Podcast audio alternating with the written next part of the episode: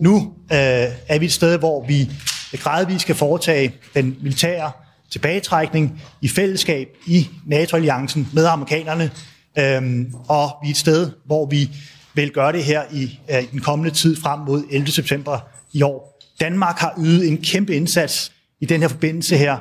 Danske soldater, danske civiludsendte har, har ydet en kæmpe indsats, og nogle har betalt den højeste pris, for at vi andre kan have vores frihed. Sådan sagde udenrigsminister Jeppe Kofod onsdag i sidste uge.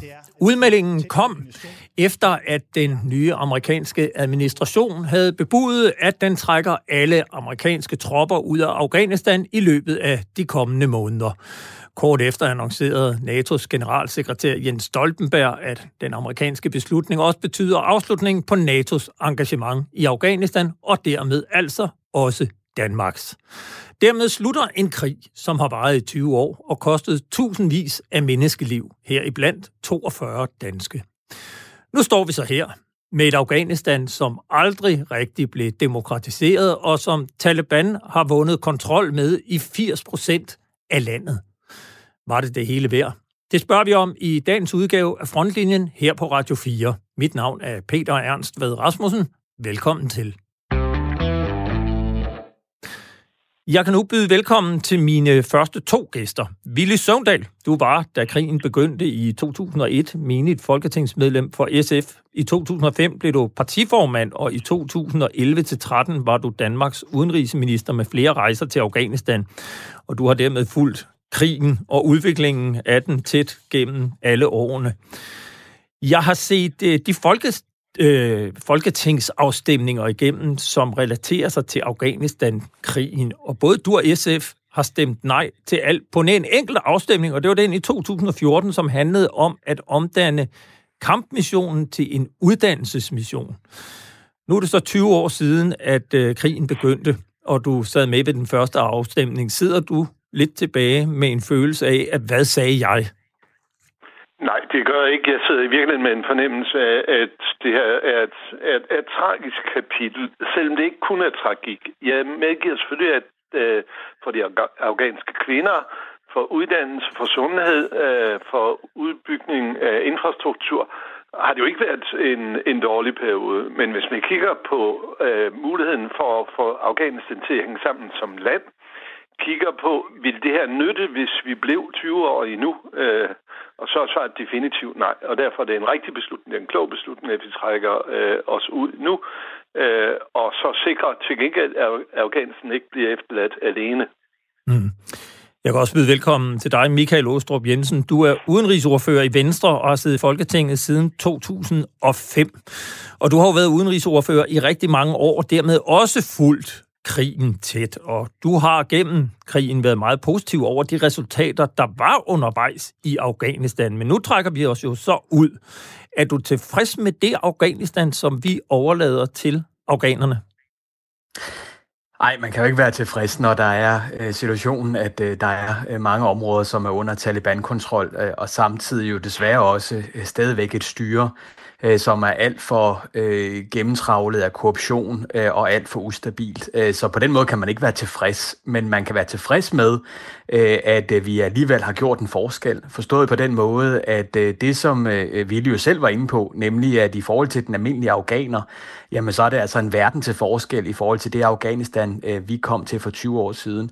Altså jeg havde selv haft en mulighed øh, for at komme op for år tilbage og besøge en afghansk pigeskole, Øh, og se de her afghanske piger, øh, hvor lykkelige og glade de var for, at de nu altså havde en fremtid, øh, i stedet for det, som de kunne have set frem til, hvis Taliban havde haft magten. Altså det gør, man, gør, jo, gør jo en glad øh, og stolt over, øh, at vi i Danmark har, har gjort en lille forskel der, samtidig med, øh, at vi også har gjort en forskel i forhold til at sikre, at der ikke har været nogen, skal vi sige, store terrorangreb mod Vesten fra øh, Afghanistan, som jo var hele målet med missionen. Mm. Inden vi går videre, så skal vi lige høre, hvad det var, øh, hvordan krigen begyndte, og hvordan den udviklede sig gennem 20 år. Min kollega Jeppe Rets Husted har talt med politikens Jakob Svensen, som har besøgt Afghanistan og de danske soldater hele 13 gange i løbet af krigen.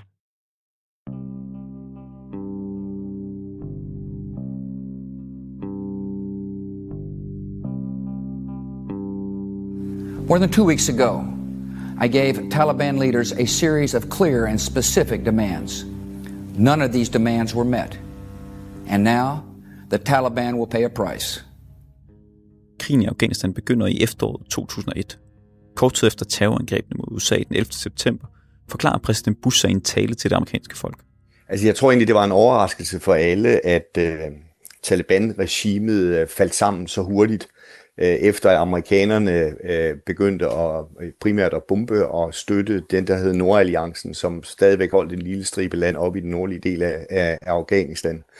Øh, og ret hurtigt også fik øh, øh, nogle øh, specialstyrker på jorden så gik det utrolig hurtigt med at, øh, at få jaget Taliban ud af Kabul. Der er mange, som spørger. Det erklærede mål, fortæller Jakob Svendsen. Hvad skal vi i Afghanistan? Er på det her tidspunkt, i starten af krigen, at sikre sig, at Afghanistan ikke fortsat kan være hjemsted for terrorister? Altså, vi kommer meget hurtigt med øh, i, med, med specialstyrker i løbet af øh, december. Øh, øh er man nede og lave nogle, øh, nogle forpatruljer, og i løbet af januar bliver der sat, øh, jeg tror det er omkring 100 frømænd og, øh, og jægersoldater ind i, øh, med base i Kandahar for at støtte den amerikanske operation, altså jagten på Osama Bin Laden øh, på det tidspunkt. Det militære optimisme er stor. I december 2001 deltager den sejrende side i en konference i Bonn. Her beslutter man at bevæge Afghanistan i retning af en centralt styret enhedsstat. Hele den her idé om øh, at lave en, en stærk central regering, som NATO og ISAF så skal ligesom hjælpe til med at få autoritet ud i, i hele landet. Det er den, der kommer til at ride hele Afghanistan-missionen som en mare gennem tider. Lige nu der har vi øh, sige, opnået det indledende formål med at gå frem og provokere Taliban til at lave nogle for ham øh, uventede bevægelser. Har... NATO overtager jo kommandoen med, med ISAF i sensommeren 2003, og det er også i ISAF-regi, at øh, Danmark over de næste øh, mange år kommer til at sende øh, tusindvis af soldater til øh, Afghanistan. Hvad er det for en opgave, øh, man står med i Afghanistan på det her tidspunkt? Jamen på det her tidspunkt, der er det sådan set en, en øh, fredsbevarende opgave, der næsten kan minde om en, om en, en, en af de klassiske FN-missioner. Ikke? det er symptomatisk, danskerne starter med at være til stede i noget, der hedder Fejsabat oppe i, i nord. Og der øh, opererer man med det, der vist i fagsproget bliver kaldt blød hat. Altså man har ikke engang øh, øh hjelm og, og øh, fragmentationsvest eller noget på. Øh, så fredeligt er der derovre. Situationen ændrer sig markant i 2006, da ISAF og regeringen i Kabul vender øjnene mod det sydlige Afghanistan og Talibans traditionelle højborg, provinserne Kandahar og Helmand. Da jeg kommer derned i 2007, det danske hold 4, der har Danmark lige fået tildelt et egentligt geografisk øh, ansvarsområde omkring øh, byen Gerisk, som der jo nok er rigtig mange mennesker, der sidenhen kom til at høre om. Og øh, det danske hold 4 er på vej ud i en regulær angrebskrig op igennem øh, dalen langs med Helmandfloden for at udvide regeringens øh, kontrollerede område deroppe af, og kommer i kamp og altså med for øh, faktisk øh, fløjet øh, derned, fordi de efterhånden også begynder at møde seriøs modstand. Så der begynder det hele at skifte karakter til at være en, øh, en regulær angrebskrig. Øh, ikke bare for Danmark, men for NATO i, i syd, for ISAF i syd. I ugerne op til jul blev fem danske soldater dræbt i Afghanistan. Det er en stor tragedie og et chok for de familier og pårørende, som så brutalt har mistet en af deres kære. Den 1. januar 2009 berører Anders få de store tabstal i sin nytårstal. Men senere på året gør vi alligevel klar til at sende flere soldater afsted. And as Commander-in-Chief, I have determined that it is in our vital national interest to send an additional 30,000 US troops to Afghanistan. På amerikansk initiativ vil man forsøge at tildele Taliban dødstødet. Jamen altså, der, der er ligesom man er i et vadested der, hvor, hvor, man, hvor amerikanerne og ISAF skal beslutte sig for, at man kan se, man kommer ikke videre, sådan som det er øh, på daværende tidspunkt. Skal man øh, opruste? Skal man øh, sende flere folk afsted, sætte sig hårdere ind for at vinde militær sejr, eller hvad skal man gøre? Og der vælger øh, Obama øh, og, øh, at følge generalernes øh, råd, og så vælger man altså at lave den her search-bølgen, som ender med, at der er 140.000 øh, øh, ISAF-soldater i alt i Afghanistan, da det er, øh, står, står allerhøjst, og Danmark øh, øh, opjusterer også sin deltagelse i, i krigen. Vi følger alle sammen efter den amerikanske beslutning. I takt med, den militære kampagne udvikler målet sig også. Ambitionerne vokser. Der er vi over i nation building med de gode øh, demokratisering, udvikling, kvindernes rettigheder, øh, menneskerettigheder osv. Der er dagsordenen blevet en helt andet, end det den var, øh, ved den op, ved, da man oprindeligt øh, startede krigen. Forudsætning for at nå målet, den endelige militære sejr, den lader dog vente på sig. Faktisk begynder ISAF-tropperne at bakke.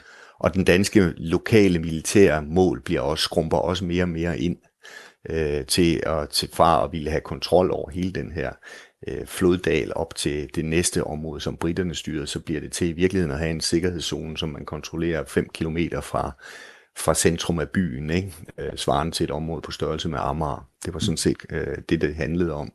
Og det svarer meget godt til det, der sker rundt omkring andre steder i Afghanistan, hvor man også gradvist må dæmpe sine militære ambitioner, på trods af The Search, på trods af, at der er kommet så mange flere soldater, og der bliver kæmpet så meget hårde kampe, og der bliver virkelig øh, sat voldsomt ind, og der, der går rigtig mange øh, afghanere til, både de rigtige, om jeg så må sige, altså de forfærdelige øh, Taliban, men man rammer også civilbefolkningen. Den sidste danske soldat falder i januar 2013, og med udgangen af 2014, der indstiller vi de egentlige kamphandlinger. This ceremony, concluding the International Security Assistance Force, or ISAF, ikke alene, men sammen med resten af NATO og koalitionen. Jamen, der går øh, ISAF fra at være en, øh, en del af kampen til kun at være øh, støttende for afghanerne, øh, for den afghanske centralregering. Altså princippet var, at øh, den afghanske her og den afghan, det afghanske politi og øh, forskellige militser, som også bliver oprettet og er mere eller mindre kontrollable, øh, at de skal overtage øh, hele kampansvaret, og øh, både danskerne og resten af, af NATO-styrkerne, som bliver dernede og går over til det, der hedder Resolute Support, skal, som navnet siger, supportere, uddanne, træne, vejlede, rådgive og ikke deltage i, øh, i kampene med øh, Taliban. Vi øh, lukker ned i øh, Gerisk og øh, forsvinder fra Helmand, og øh, fremover er de danske øh, soldater kun øh, stationeret i Kabul, hvor de øh, som sagt øh, træner og, og rådgiver øh, de øh, afghanske samarbejdspartnere, og hvor vi så selvfølgelig har et ret stort hold af force protection, altså som soldater, som skal sørge for, at man kan øh, øh bevæge sig uden for lejren og træne og tale og forhandle med afghanerne i sikkerhed. Hvordan, hvordan ændrer målet sig set fra et vestligt synspunkt med tilstedeværelsen i Afghanistan? Jamen målet er jo nu, at, øh, at man vil øh, gøre øh, den afghanske regering i Kabul i stand til at kunne passe på sig selv og igen i stand til at øh, nedkæmpe Taliban som minimum øh, i de befolkningstætte dele af landet, men jo selvfølgelig helst fuldstændig nedkæmpe Taliban og genvinde kontrollen med hele landet. Men ret hurtigt viser det sig jo, at målet bliver, at hvis bare man kan stoppe Taliban og forhindre, at de begynder at rykke ind i distriktscentre og større byer, øh, så vil man betragte det som en, en, øh, en succes. Det var min kollega Jeppe Rets Husted, der havde talt med Jakob Svendsen, udenrigspolitik på, udenrigsjournalist på politikken, med 13 ture til Afghanistan bag sig. Nu kunne jeg jo godt øh, tænke mig at øh, starte med at øh, spørge dig, Michael Åstrup Jensen. Der ligger en artikel fra Berlingske Tiden i 2011, hvor du siger, jeg tror, det er i forbindelse med det arabiske forår, hvor du siger til Berlingske, at jeg tror, at der er en sammenhæng. Folk i Mellemøsten har set, at Irak og Afghanistan har fået demokrati, selvom de lande aldrig har haft demokrati før. Det har haft en svær fødsel, men barnet vokser, og det går indtryk på folk, siger Michael Åstrup Jensen. Og du siger videre, hvis man ser historiebøgerne om 10 år, så tror jeg, at man vil øh, give meget mere kredit til Bush, altså George Bush, for at skabe nogle fundamentale forandringer i et område, hvor man aldrig kunne have drømt om sådanne forandringer. Jeg tror, det er det, vi vidner til lige nu. Hvad siger du til dine egne udtalelser fra den gang?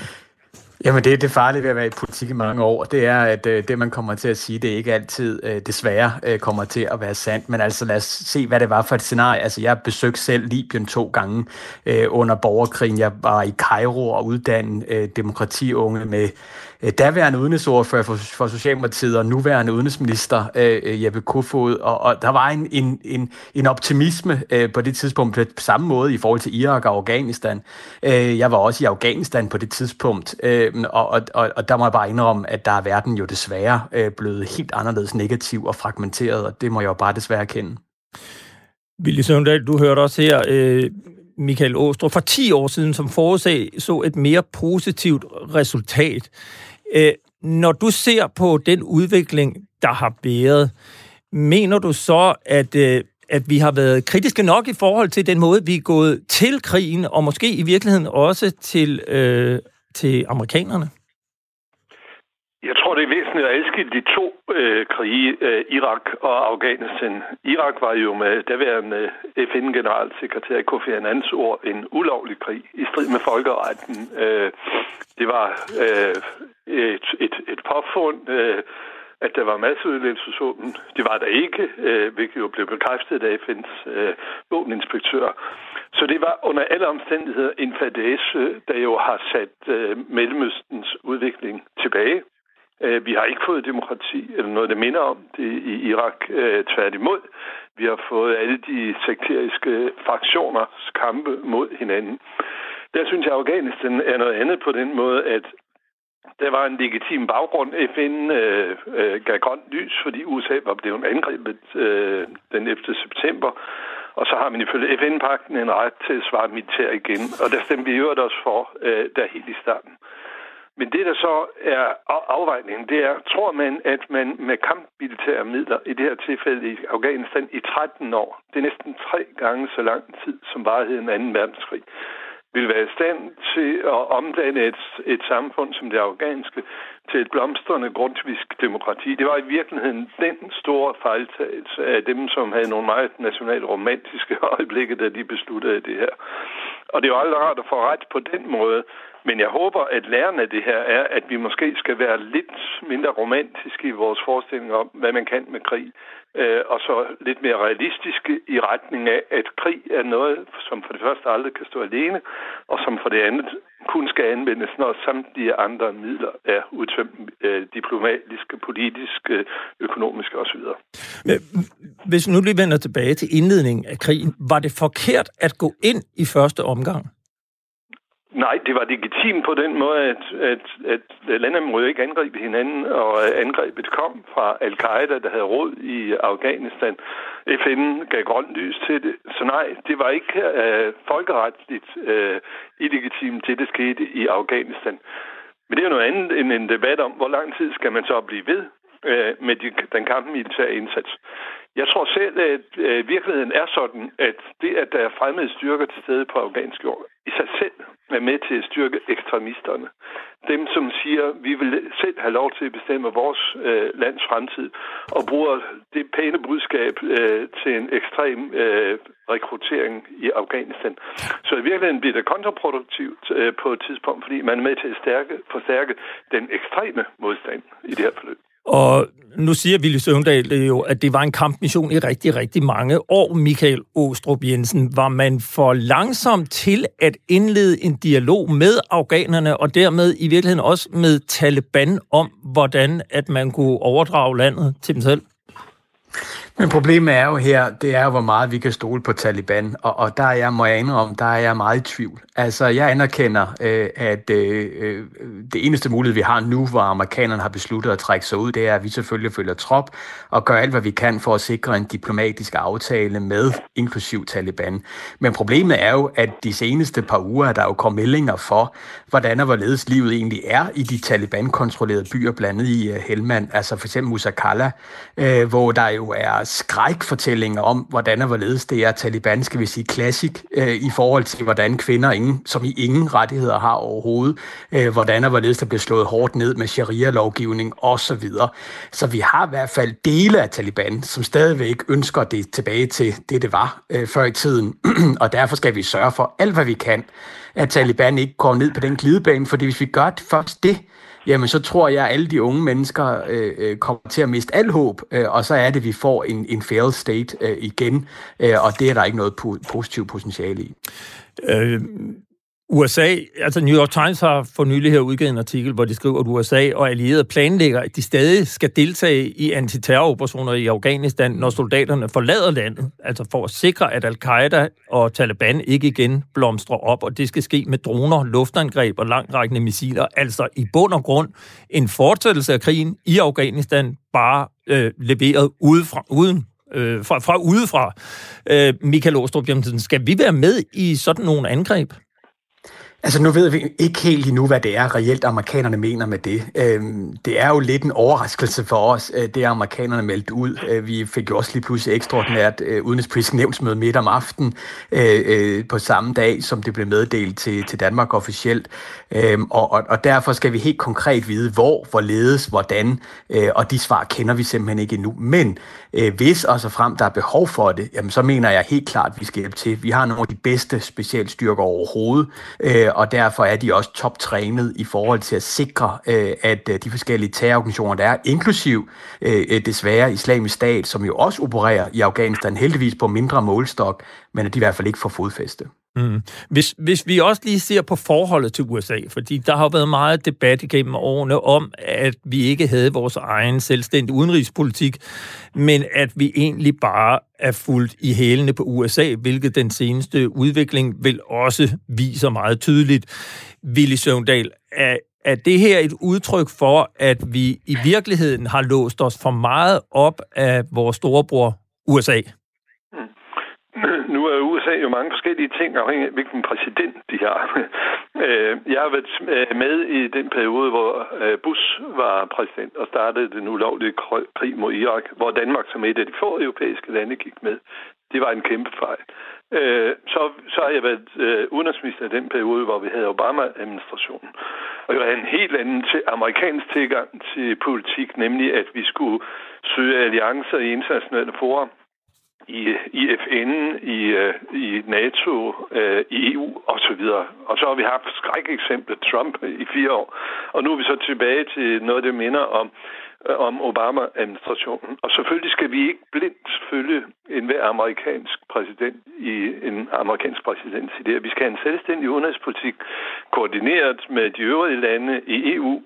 Jeg tror, det er meget nødvendigt, at Europa lander en stærk modvægt mod både øh, den Øh, svingende amerikanske linje, afhængig af hvilken præsident de har, men også mellem i en verden, hvor, hvor der er brug for en stærk stemme fra Europas øh, side.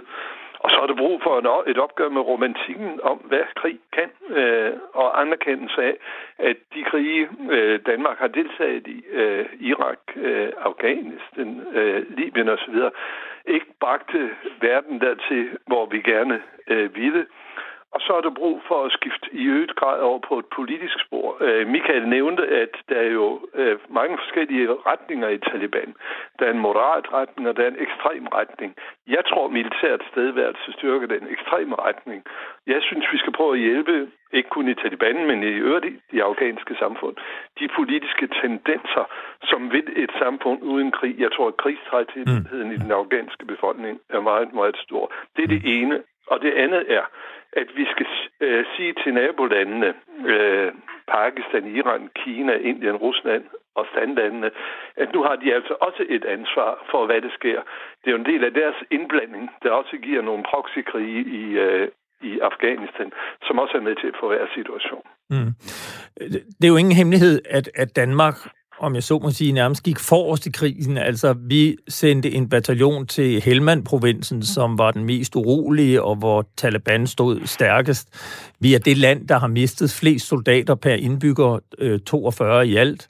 Og det har jo også betydet, at øh, vi fik en høj stjerne, i hvert fald i mange år i NATO, hvor øh, tidligere statsminister Anders Fogh Rasmussen blev udnævnt til generalsekretær for NATO. Den tidligere forsvarschef, general Knud Bartels, blev formand for NATO's militærkomité. Og der er jo mange, der vil sige, at vores forhold til USA ikke har været bedre end det er nu, eller i hvert fald har været i en årrække på grund af de krige, vi har været involveret i, Michael Åstrup Jensen. Selvom prisen så har været høj, har den så ikke også vist, at den var det hele værd? Det er jo altid rigtig, rigtig svært øh, at opgøre et menneskeliv op mod øh, noget som helst faktisk, fordi for alle de efterladte, der er, jamen så er der selvfølgelig intet, øh, som kan måle sig med, at de vil gøre alt, hvad de kunne for at få deres øh, dræbte øh, søn, øh, bror og så videre tilbage. Øhm, og, og, og derfor er det jo vigtigt at holde fast i, at, at jeg synes, at vores mission var, øh, og det var at få bekæmpet terroristernes muligheder for at kunne lave angreb mod os, blandt andet i Vesten. Øh, og der har vi haft heldigvis en kæmpe succes, og derfor er jeg stolt over de kæmpe øh, øh store indsats, som vores danske soldater har haft, og som jeg heldigvis også selv fik en mulighed for at komme ud og besøge. Øhm, øh, og, og, og der er det bare, man skal holde fast i, at jo, øh, øh, det kan da godt være, at vi så også har fået en bonus øh, i, at vi har fået et godt forhold til vores allierede linje, men det er altså ikke derfor, jeg sidder og krydser øh, ja, øh, eller trykker på ja-knappen øh, i at sende soldater ud. Det, det er nok den sværeste beslutning at gøre som folkevalg. Det tror jeg, Ville vil give mig ret i. Øh, og derfor så, så skal man virkelig ikke kun gøre det på baggrund af diplomatiske et eller andet, man skal gøre det, fordi det virkelig er noget for hele Danmarks skyld, så at sige. Nu skal vi her om lidt øh, høre fra en dansk soldat, som øh, var i Afghanistan og som trådte på en mine i et såkaldt compound, hvor han mistede begge ben. Michael Åstrup Jensen, udenrigsordfører for Venstre, og Willy Søvndal, tidligere udenrigsminister. Tak fordi I var med her i frontlinjen på Radio 4. Selv tak. Kan du så ikke starte med at fortælle, hvad du hedder, øh, hvor gammel du er, og hvornår du var i Afghanistan? Jeg hedder Martin Aarholm. Jeg er 34 år, og øh, var i Afghanistan i 2009 på øh, ISAF 7. Og du er jo en af dem, der i den grad fik en oplevelse, du har taget med hjem. Kan du ikke fortælle, hvad var det, der skete, mens du var i Afghanistan? Jamen, altså, hvad der skete konkret med mig, det var jo, at øh, vi skulle ud på en operation, der hed Pangshai Palang, eller Panternes Klør, øh, som egentlig gik ud på, at vi skulle give røvfuld til Taliban. Vi skulle ind i et område, hvor Taliban har siddet på siden 2001. Og øh, det var en storstilet operation, hvor både amerikanske soldater, engelske soldater, også danske osv. Var, var involveret. Øh, og det var også danskere, der skulle gå forrest, fordi sådan en ry havde vi i Afghanistan. Øh, amerikanerne kaldte for danskerheld. Et, et, et, et, det var nærmest en mytologi. Øh, men vi har i hvert fald fået nogle specielle soldater, som gjorde, at vi kunne også små 250 soldater kunne indlede et, et angreb på et område, hvor der var op mod øh, 15.000 talibanere. Øh, opgaven den lykkes. Øh, vi bliver inddelt i to kompanier. Øh, det ene kompani skal lave det egentlige angreb, mens os, det andet kompani, skal øh, være skydeskiver og tiltrække opmærksomhed. Øh, det lykkes i løbet af ingen tid, får vi en melding om, at 500-600 talibaner på vej mod vores stilling. Og så skulle vi så trænge ind i to øh, compounds, to afghanske huse, og øh, lave en lille borg, og så forsvare os til morgenen efter, hvor englænderne vil overtage angrebet fra os. Og hvad er det, der sker, da I øh, søger ind i de compounds? Jamen, øh, inde i det ene compound, der ligger der en 50 kilo sprængladning øh, til mig, nede i, en, eller nede i jorden, øh, som jeg træder på, og øh, springer i luften, og ja, bliver fået hjem til Danmark. Kan, kan, du huske, kan du huske noget fra det overhovedet? Nej, øh, jeg har både fået en svær jernrystelse, og øh, kroppen har gået ind i en forsvarsmekanisme, hvor den simpelthen har slettet alt fra hele dagen. Gjorde det også meget surrealistisk, da jeg vågnede på Rigshospitalet så uger senere. Fordi jeg, jeg troede, at det var dagen, hvor vi skulle ud på patruljen, eller opgaven. Øh, så sygeplejerskerne og lægerne havde meget svært ved at overbevise mig om, at jeg faktisk lå på Rigshospitalet i Danmark. Så du har simpelthen været væk i to uger? Ja. Og hvad var det, der var sket?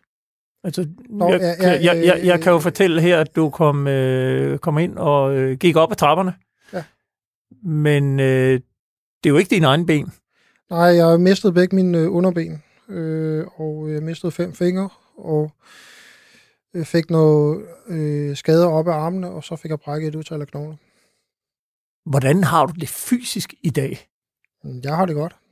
Og, øh, og jeg må straks sige, du ser også godt ud. Jo, tak. øh, og kommer jo ind uden problemer, og øh, vi sidder ned her, fordi ja. du vil gerne sidde ned for, for at hvile øh, kroppen. Men, men grunden til, at du jo kommer herind, det er jo fordi, at det i sidste uge kom frem, at amerikanerne trækker deres soldater ud af Afghanistan, og det betyder også, at NATO og Danmark trækker soldaterne hjem, og det vil sige, at vi har nu været engageret i Afghanistan i 20 år, og nu slutter den krig.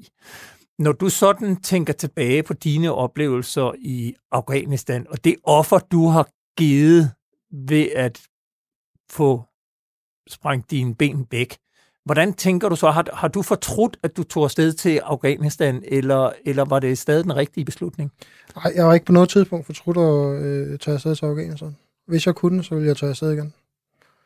Øh, jeg har nogle af mit livs bedste oplevelser for, for missionen, og det hele taget af at skulle være professionel soldat ude i verden. Øh, jeg har set, set livet på en, på en ny måde. Øh, jeg har set, set, at de kampe, jeg har taget, og det har givet, givet håb for en bedre verden øh, for dem, der var fanget i, i kampene. Øh, og jeg har set en udvikling, øh, især i Afghanistan, en rasende udvikling øh, mod et bedre samfund. Øh, så, så for mig har det helt bestemt været prisen af at tage afsted, også om jeg mister min ben. Hvad tænker du om, at øh, krigen nu bliver afsluttet, uden at vi har det Afghanistan, jeg tror alle håbede på, at man vil få bygget op i løbet af krigen? Jamen altså, jeg er jo todelt i det spørgsmål. I den ene side, der øh, øh, føler jeg, at vi har svigtet det folk, vi har gået ud blandt og, og øh, lov sikkerhed og tryghed. Øh, jeg har øh, gået på patruljer, hvor vi har mødt mennesker, der var hunderad for at snakke med os. Fordi de havde hørt de, de værste historier om, hvad Taliban ville gøre, hvis de fandt ud af det. Øhm, og, og dem, alle dem, jamen der tager vi mere eller mindre fra den ene dag til den anden, og så siger jeg, hej hej, klar jer selv. Der er ikke blevet mere sikkert i de områder. Der ligger stadigvæk miner overalt. Taliban er stadigvæk over det hele derude. Øhm, så der, der føler jeg, at vi har svigtet. Øh, på den anden side, så kan vi heller ikke blive ved med at være dernede for evigt. Øhm, og jeg er ikke sikker på, at den kamp, de skal til at kæmpe nu, at det er vores kamp. Fordi hvis vi spruller tilbage i tiden til og bare kigger på Danmark, så skal vi ikke særlig langt tilbage i tiden, hvor vi var i var konstant krig med samtlige lande omkring os. Øh, og det er alle de her krige, der har været med til at definere, hvem vi er, hvilket land vi har nu, hvor vores ståsted er og alle de her ting. Jeg er ikke sikker på, at Danmark vil have set sådan ud, hvis for eksempel den franske revolution ikke var sluttet i Frankrig, men havde fortsat op igennem hele Europa, og der stod nogle franskmænd ude foran kongens resistens og bedt om at få et hoved. Øh, jeg er ikke sikker på, at vi havde haft det samme Danmark. Øh, mm. Og, og, så, og det, jeg ser i Afghanistan, det er meget en, en identitetskrig. Hvem er vi? Hvilket land vil vi gerne have? Så sådan alt i alt set fra din stol, var det hele så kampen værd? Jamen det synes jeg, fordi øh, om ikke andet, så har vi sat et spirende håb i dem. Jeg så, jeg så kvinder, der trodsede Talibans øh, ordre om ikke at gå ud i det offentlige og, og handle på gader og stræder. Jeg så kvinder, der turde og, og tale i rum, hvor mænd diskuterede, og yt, eller, hvor, hvor mænd diskuterede. Det var noget, der førhen under Talibans styret var en decideret dødsdom hvor man blev stenet til døde ved, ved en halvleg. Jeg så, jamen der var kvinder, der begyndte at gå i, i, i skole. Øh, stemmeprocenten i Afghanistan ligger på sådan en 80-85 procent. Øh, det er højere end i Danmark. Og det er på trods for, at vælgerne de bliver truet med, med selvmordsbomber og øh, tortur, hvis de går til stemmeurnerne. Mm. Øh, så jeg har set et, et, et, jeg har set et spirende håb i Afghanistan. Jeg ser unge afghanske drenge, og kvinder, for den sags skyld, øh, der melder sig til den afghanske hær og får noget, der minder om en dansk værnepligt. Og så er velvidende om, at bagefter skal de altså ud og stå mod de her hærdede fjender, der har stået med AK'erne siden 80'erne. Mm. Prøv at sige det til en, til en øh, dansk øh, gymnasiedreng, at han får fire måneders værnepligt, og så skal han ud og kæmpe mod tyskerne. Og så se, hvor meget han har lyst til at være værnepligtig.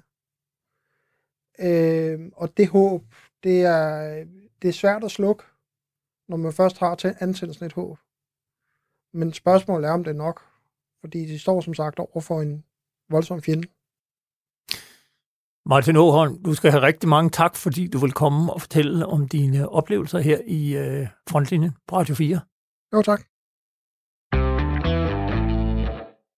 At det var Martin Åholm, som du lyttede til her, og du lytter også til Frontlinjen i øjeblikket her på Radio 4, og jeg har nu fået besøg her i studiet af to herrer, to oberster, henholdsvis øh, regimentchef Mads Rabeck fra den kongelige livgarde og Jens Ole Rossen Jørgensen fra Gardehusar-regimentet i Slagelse. Og Jens Ole, du var jo selv næstkommanderende på hold 7, hvor Martin Åholm var afsted. Kan du huske episoden? Det, øh, det kan jeg bestemt huske, Peter. Det var jo den største operation, vi havde på øh, vores hold dernede. En ud af syv operationer, men den her var så absolut den største, hvor vi jo øh, i første omgang hjalp øh, de britiske enheder med at komme ned og rydde op i området mellem Gerisk og Laskakar. Det her med, at vi fik så mange sårede, øh, som nu blandt andet Martin Åholm, hvad betød det for den måde, man, man øh, taklede de her situationer? Det er jo ikke nogen, I sådan har været forberedte på, før at vi rykkede ind i Afghanistan. Selvfølgelig med lidt undtagelse af Irak, men hvis vi holder os til Afghanistan. Jo, men der er jo foregået en øh, løbende udvikling og en, en løbende professionalisering af det, vi i dag kalder kontaktordningen. Altså, hvor der er altid i Øst- og i Vest Danmark en øh, vagthævende chefunderretter og en vagthævende kontaktofficer, som sammen med en feltpræst er parat til at køre ud og aflevere øh, meget triste budskaber, enten om svært til skadekommende eller i værste fald døde soldater. Har du selv prøvet det? Det har jeg prøvet tre gange, Peter. Hvor, hvordan er det at skulle øh, få overbringe sådan et budskab? Det er verdens længste havegang. Mads Rabeck, chef for den kongelige livgarde. Du har jo også selv været næstkommanderende på, øh, i Afghanistan på hold 4. Det var ligesom det, at det blev rigtig alvor nede i øh, Helmand-provinsen, og øh, du har jo så også selv nu været regimentschef i nogle år og, og arbejdet med både sårede og døde soldater. Jeg tænker ikke, at du selv har øh, skulle håndtere de døde som regimentschef, men du kender jo til alt det her, som øh, Jens Ole også taler om. Hvad, hvad har været den vigtigste lærer i hele den proces for dig? Jeg skal lige sige, jeg har også været en del af underretteberedskabet, ja. øh, dengang det gik hårdt til, og jeg har også været ude med budskab øh, til forældre. Øh, så jeg har prøvet det. Jeg var ikke regimentchef på det tidspunkt, jeg var bataljonschef, eller jeg var faktisk lærer på officerskolen. Men vi var alle sammen nødt til at byde ind, fordi der var så mange ved Livgarden, at vi var flere, der måtte dele som vagten. Så jeg har, ligesom Jens, prøvet at øh, være ude og fortælle en familie øh, det værste, man kan fortælle en familie. Det her med, at I som regimentchefer nu står i spidsen for nogle øh, regimenter, som har haft de her meget øh, hårde krigsoplevelser, altså både været i kamp, hvor man har ligget i ildkamp og erfaringer fra, fra den del, men også det med at miste og, og få soldater hjem, kammerater, som har mistet arme og ben. Hvad har det betydet for den øh, kropsånd, for, for de regimenter, I står i spidsen for, Mads? Jamen, øh, et af de nærmeste billeder, jeg lige kan komme i tanke om. Når vi 5. september mødes om morgenen omkring vores mindesten. Alle det er på flagdagen, den årlige ja, flagdag. alle tjenestgørende. Så holder jeg en tale, og så nævner jeg navnene på alle de faldende. Og når jeg står og kigger ud på dem, der står og kigger ind på mig, så står der jo stadigvæk nogen, der kendte dem. Der var gode venner med dem, som har arbejdet sammen med dem. Jeg kender desværre også selv rigtig mange af dem. Og, og det gør det jo fantastisk virkeligt, at der er en ganske ultimativ konsekvens ved det arbejde, vi har valgt. Og den, øh, den alvor, den har præget os, siden vi startede de tunge missioner i Irak og igennem Afghanistan. Og det er blevet helt tydeligt, for der er ikke mange professionelle soldater med vores aldersklasse, kan man sige, som ikke har gode venner, bekendte og kolleger, som i dag står på mindetavlerne rundt omkring, eller som er såret, og ikke længere kan forrette den tjeneste, de gerne vil, men, men lever et andet liv. Så det har bestemt betydet noget. Og nu kan jeg jo se, at vi sender jo stadigvæk soldater ud. Husk lov til nogle øh, lettere missioner end dengang, men vi bruger stadigvæk mange kræfter på at orientere deres pårørende før udsendelse, under udsendelse og lige inden hjemkomst, netop om, hvad det er for noget, soldaterne skal ud og lave, hvordan soldaterne bliver påvirket af at være ude i mission, og hvad det er for nogle ting, de vil opleve, når soldaterne kommer hjem igen. Fordi man er påvirket af en mission, næsten uanset hvad det er for en type mission. Så det bruger vi jo kræfter på i dag. Det tænkte vi faktisk ikke på tilbage, da vi tog afsted på hold 4 i hvert fald. Der tænkte vi på uddannelsen af soldaterne, blive klar til at løse opgaven at vi tænkte ikke ret meget over, at der faktisk var en hel verden af pårørende ude omkring, som jo skal undersøge soldaten i at løse sin opgave, øh, og som er, dengang var de jo panisk angst, nogle af dem, der gik herhjemme og ventede på, at telefonen ringede, eller der skulle være noget i TV-avisen. Jens Ole, regimentchef ved Gardehusar-regimentet. Hvordan har øh, kulturen ændret sig i Gardehusar-regimentet? Jeg tænker, når, da du selv var ung soldat, øh, jeg kan jo selv nævne mig selv, jeg var jo værnepligtig i start 90'erne, der var det jo en helt, nogle helt andre ting, vi samledes om, og, og der var jo også korps og, noget, og sådan noget, men man havde ikke det her håndgribelige fra en aktuel øh, krigsindsats. Har I andre artefakter, øh, nye traditioner eller øh, ting, der er opstået på baggrund af den mangeårige indsats i øh, Afghanistan? Øh, det har jo i hvert fald øh, betydet, at øh, den, den alvor, som Mads også snakker om, omkring uddannelsen og omkring den ultimative konsekvens ved, ved det værv, vi har, øh, Øh, i, i værste fald, at den er blevet meget nærværende i uddannelsen, så der er kommet, øh, der er kommet noget mere alvor ind over tingene, og ikke så meget øh, sjov, som der engang imellem kunne være i slut 80'erne. Og, og derudover er det jo også noget, altså et, et regiment er på en eller anden måde et, et gensidigt forpligtende fællesskab. Og det der med at tilhøre et fællesskab, som, som er noget, der er større end en selv, det, det forpligter på en eller anden måde de unge mennesker, altså på, på alle niveauer det gør vi jo så også noget for at ligesom øh, markere. Vi, øh, vi lægger også grænse øh, på regimentets fødselsdag. Vi har øh, 10-12 pårørende til vores faldende, som kommer med hver gang og lægger grænse på, på øh, eller blomster i forbindelse med, med fødselsdagsparaden. Og øh, vi øh, har også den tradition, at hver gang vi har været udsendende myndighed for et, et hold, som kommer hjem fra mission, så det aller sidste holdet gør, inden de bliver opløst, det er faktisk at gå over og lægge en krans i mindesmærket. Så vi, øh, vi, er, vi er derhen, hvor det er en indarbejdet del af regimentets DNA, og øh, der sker jo også en masse initiativer ude civilt, både blandt veteranforeninger og blandt familier. Øh, vi har været med til seneste i rejsning af en mindesten for en falden husar. Vi har været med til navngivningen af en plads øh, efter en falden husar. Så der er også ude i det civile samfund opmærksomhed omkring øh, lige præcis den her konsekvens af den meget hårde mission i Afghanistan. Er det noget, du kan genkende, Mads? Ja, fuldstændig tilsvarende. Vi har også en mindesten i Korsør øh, for nogle faldende soldater, og vi inviterer de pårørende til en, en julekoncert øh, hvert år, øh, hvor de møder. Og der kommer deres kontaktofficerer fra dengang. Der er jo nye folk i jobbet i dag, men det er sådan, at den kontaktofficer, de havde dengang, det er forbindelsen. Og de mennesker stiller stadigvæk op, øh, og, og vi møder dem derfor mindst en gang om året. Og så ser vi jo mange af dem til 5. september, når der er grænselægning nede i Kastellet. Der er også mange af dem, der kommer der. Så, så vi ser dem stadigvæk. Det er en del af vores verden. Øh, det er det bestemt. Hvordan oplever en værnepligtig ved Livgarden, som ikke selv har været ude eller nødvendigvis skal ud, at man bliver en del af en familie, der bærer det her videre? Hvis man er værnepligtig hos os øh, omkring den 5. september, så deltager man i regimentets egen parade ved vores egen mindesten. Og i de øh, gange, hvor de værnepligtige har indkvartering, der på alle gangene, der hænger billeder af alle de faldende. Og der er jo en QR-kode på, hvor man kan gå direkte ind på Livgardens hjemmeside for de faldende og læse hele historien. Det er kompagnichefens mine ord om den enkelte soldat, og historien bagved, øh, hvordan vedkommende nu øh, døde. Så, så vi gør så meget, som det nu giver mening, for at gøre det som en relevant del af vores verden. Øh, og, og sådan en helt detalje, der er, øh, skal, er hvert år et CrossFit-arrangement til ære for en af de faldende. Øh, så, så den slags ting lever stadigvæk i enheden. Og ned på de enkelte kompanier, øh, som jo har haft de faldende, der kan du se det samme. Der er også billeder af de faldende og artefakter fra de steder, hvor de nu har været. Så det er, det er en naturlig del af vores moderne krigshistorie.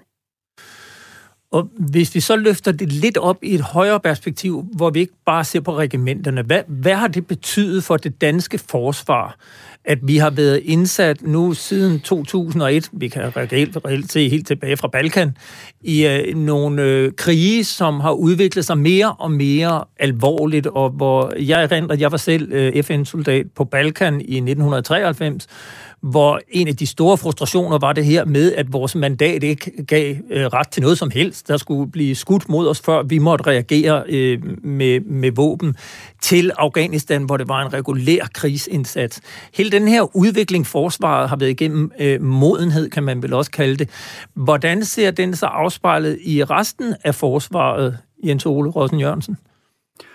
Jamen, øh, jeg tror ikke, der er nogen dele af forsvaret, som ikke i den forgangne periode under Afghanistan, og specielt i øh, den hårde periode i Helmand, øh, har været fokuseret og sporet ind imod at understøtte den opgaveløsning bedst muligt. Øh, nogen meget tæt på, og andre selvfølgelig langt fra, men alle har haft det i baghovedet. Altså det har ligesom været, det er årsagen til, at vi skal gå det ekstra skridt. Det er fordi, det betyder noget ude i den spidse ende. Noget af det sted, hvor jeg synes, det var tydeligst at se, det er forståelsen for de andre tjenestegrenes vigtighed. I den gamle dages kolde krig, der var det ligesom de operative og kamptropperne, de tegnede bilene, og de kørte krigen, og de andre måtte så bare følge med og supplere med det, de nu kunne.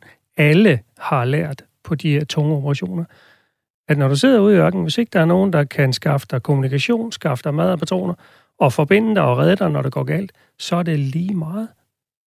Altså, der er ingen, der kan klare sig selv længere som tjenestegrene, og derfor synes jeg, der er kommet en fantastisk forståelse for, hvordan tjenestegrenene med hver deres special understøtter den samlede opgaveløsning. Og det regimentsdrilleri, der huserede tilbage i 80'erne og 90'erne, det er simpelthen væk. Der er en gensidig respekt for, hvor nødvendigt det er at have de her mennesker med. Altså, i gamle dage gjorde man grin med telegrafen, de rullede bare telefonkabler ud. Nu skaffer de information om, hvad fjenden siger på, det, på radioen, mens vi går ud imod ham. Det er fantastisk vigtigt at have de mennesker omkring os med de kompetencer, de har. Og det tror jeg virkelig har sat sit præg på hele den der professionalisering, der er kommet i herren over de sidste 20 år. Der kommer en anden respekt for øh, de andre regimenter og, ja. og tjenestegrene og, ja. og våbenarter. Helt sikkert. Og også en anden forståelse, Peter, fordi øh, tidligere så var det her jo øh, typisk nogle specialer eller nogle tjenestegrene, som blev koordineret på det, der hedder troppeenhedsniveau, altså på brigadeniveau og højere. Men i en mission som Afghanistan, jamen der var de her specialer, de var jo trykket ud helt ned på underafdelingen, altså kompaniniveau, og samtidig i patruljesammenhæng helt ud på delingsniveau og koordinere. Og det vil jo sige meget tidligt i alt militærpersonels øh, militære liv, der blev de udsat for at, at lære det hvad betyder de andre for den samlede opgaveløsning? Hvis vi så retter fokus på det militære her. E-, en ting er så, hvad, hvad I har lært i regimenterne ved at håndtere de her meget barske situationer. Sådan rent militært, hvad, hvad, hvad har I lært, og, og hvad er det en værnepligt i dag kan drage nytte af at komme ind i et regiment, der har sådan en øh, meget øh, aktuel erfaring fra øh, hårde krigsmissioner? Mads Rabeck? Noget af det, vi opdagede, da vi kom ud på hold 4, det var jo, at det, der i bund og grund stod i doktrinen, i de røde reglementer, det vi altid har uddannet efter, det virkede. Og det vil sige den bekræftelse af, at det, der stod i bøgerne, vi havde lært, det var det rigtige, og at vi kunne gøre det, og at det havde en effekt. Det var en kæmpe øh, oplevelse for alle at være sikker på, at det, vi gør, det virker. Jo længere vi så kom hen i operationerne, så lærte fjenden også, hvordan vi gjorde. Så skulle vi tilpasse os fjendens nye måde at gøre tingene på. Men kernebegrebet, hvis det står i bøgerne, så er det, der er en grund, og det er i hvert fald det bedste udgangspunkt, når du starter ud på noget, du slet ikke kender noget til. Det synes jeg var sindssygt vigtigt at, at, at, på alle niveauer, vi fandt ud af det. Og så, så vil jeg sige, det her at drive operationer i lang tid, vi kom jo fra en verden, hvor vi tog på øvelser om mandagen og kom hjem om fredagen. Og jeg ved godt, at vi havde nogle længere operationer på Balkan og nogle længere operationer i Irak. Men det der med at have operative stabe og enheder, der hele tiden var indsat og hele tiden skulle bo og leve og arbejde sammen og ud og løse opgaven igen næste dag, uanset hvor grim den foregående dag havde været. Det har i hvert fald givet en professionalisering over hele herren, øh, hvor det er helt tydeligt, hvad der skal til for, for når det gælder. Hvad med de her forhold? Altså, da jeg som sagt var værnepligt, jeg selv blev befængselsmand, sergeant og siden øh, delingsfører og løjtnant, der handlede det jo meget om at øh, forsvare sig mod så, ikke Sovjet, men russerne, der måtte komme, eller en eller anden imaginær fjende, med lidt mere konventionel krig. Det her, der var øh, temaet i Afghanistan, har jo mere været guerillabekæmpelse, hvor man omstillede forsvaret og særligt hæren til at kunne rykke ud i fjerne egne og bekæmpe den her øh, besynderlige fjende, som kunne være øh, civilklædt og blande sig med civile.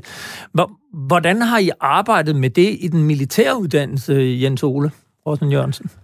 Øh, jamen, man, man arbejder jo altid på baggrund af det forudgående holds erfaringer. Altså det, de er kommet hjem med af situationsopfattelse, er det billede, man prøver at videregive. Og så indsamler man jo løbende erfaringer ned i øh, missionsområdet, hvor man sådan ser, nu ændrer fjenden øh, på en eller anden måde sin øh, fremgangsmåde. Hvordan imødegår vi det? Og det øh, kører der så et arbejde omkring, altså en proces, der hedder Lessons Identified, Lessons Learned, hvor man så prøver at få tilpasset sine egne standard fremgangsmåder, så man imødegår det, som, øh, det, som modstanderen nu finder på. Men, men det er jo klart, at det er jo en anden type opgave end sådan en, øh, en lineær eller en, en øh, konventionel konfrontation mellem to uniformerede, bevæbnede, øh, ligeværdige enheder, eller i hvert fald symmetriske enheder. Øh, her er det noget helt andet, men det var jo også en anden type af operation. Altså det var jo lidt et mix imellem en, en klassisk humanitær operation, en klassisk udviklingsoperation, og så en klassisk militær operation, altså det, der hedder stabilisering. Øh, og så længe sikker, sikkerhedssituationen i et givet område er, er rigtig usikker, så rigtig mange af de øh, civile øh, effektorer, der skal ind for virkelig at få øh, både humanitær udvikling og, og rigtig udvikling til at køre, de, de kan bare ikke arbejde. Og derfor er, er det så de uniformerede, der i første omgang påtager sig de opgaver, indtil man kan skabe et sikkerhedsniveau, der, der gør, at alle kan arbejde. Jeg går også ud fra, at I må have lært en masse om at samarbejde med fremmede enheder, og ikke mindst øh, udenlandske enheder, altså ikke bare britter og amerikanere, men i allerhøjeste grad også lokale som afghanere, øh, Mads Rabeck. Hvordan oplever I det, og hvad er det, I trækker med fra krigen i Afghanistan, hvad det angår? Ja, der er bestemt ingen tvivl om, at vi lærte rigtig meget om at arbejde med andre, øh, og man kan sige, at arbejde sammen med dem, der er mere eller mindre ligesindede med os, det er jo ikke svært. Det giver noget rutine, men det er ikke svært at arbejde med nogen, der har en helt anden kultur, en helt anden forståelse og en helt anden øh, begrebsopfattelse. Det, det kræver noget udfordring, øh, og man kan sige, vi kommer derned og er der et halvt år, øh, og når vi rejser, så er de andre der jo stadigvæk. Øh, og de er der også tre eller fem eller syv år senere, når de efterfølgende 10 år har været der. Så, så det, de har en anden måde at se tingene på. Man kan sige, en af de ting, vi, vi tog med os hjem, og man kan sige, en af de ting, som i hvert fald for mig betød noget, jeg kom hjem og landede som chef for officersgrunduddannelsen på Herrens Officerskole, og der var man i gang med at lægge uddannelsen om. Og der puttede vi simpelthen noget uddannelse ind i, hvordan løser man den slags opgaver, således man lærte det på officerskolen, for det gjorde man ikke før. Vi havde nogle internationale operationsmoduler, og vi puttede nogle, skal vi sige, både nogle ledelsesmæssige og nogle taktiske aspekter ind, nogle dilemmaer ind, øh, taget fra den virkelige verden, således at vi prøvede på bedst mulig måde at forberede folk. Som Jens beskrev, der er rigtig mange ting, der kommer helt ned på et meget lavt niveau af de forskellige værktøjer, man nu skal bruge for at løse opgaven. Det var vi jo ikke klar til, dengang vi startede ud. Det har vi lært efterhånden. Men noget af det fik vi puttet ind i uddannelsen på officerskolen, netop for at gøre folk bedre overstået. For jeg synes, da jeg kom hjem, at den dækningsføruddannelse, jeg selv havde fået, den dækningsføruddannelse, jeg så, man gjorde på det tidspunkt, den kunne godt blive bedre i forhold til det, der nu blev opgaven. Og den er så udviklet senere igen, for nu er der nogle andre opgaver, der skal løses. Nu trækker vi os så ud af Afghanistan, og jeg kan forstå, Jens Ole Rossen Jørgensen, din, dit regiment har været indsat her øh, senest øh, over hele linjen. Nu var det så sidste gang, du havde soldater i Afghanistan. Hvordan lever Afghanistan videre i Gardehusar-regimentet fremadrettet? Den lever videre, operationen lever videre i det historiske fundament, som vi alle sammen står på. Det er jo en del af, af det værdifællesskab, som, som man indgår i som husar. Og øh, det, det er en, en operation, der, der trods alt har kostet 15 faldende husar i, i løbet af perioden fra 6 til 11. Så det er det er i nyere tid øh, den mest omkostningstunge øh, af, af alle indsættelser, og det betyder jo også, at det er, det er helt centralt i, i fortællingen om, hvem vi er som regiment, og hvad det er for et fællesskab, vi har.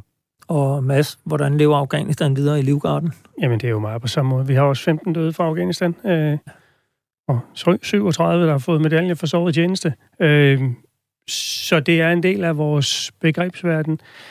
Øh, og en del af de traditioner, vi har videreført, det, der jo bliver interessant, det er, hvordan lever det videre om 10 eller 15 år, når sådan nogle mere som mig, der kan huske det og var en del af det, ikke er der længere, og selv de yngste, der var med dengang, heller ikke er der længere. Hvad er der så tilbage? Og det er jo derfor, vi prøver at få skabt de her traditioner, få skabt de her mindesten og de andre måder for at huske, at det er faktisk en væsentlig del af vores øh, DNA.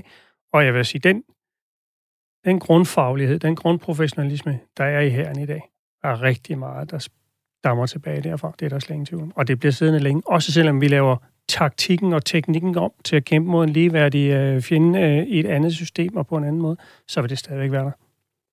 I skal have tak. Begge to. Oberst Mads Rabeck, chef for den kongelige livgarde, og Oberst Jens Ole Rossen Jørgensen, chef for Garderhusarregimentet.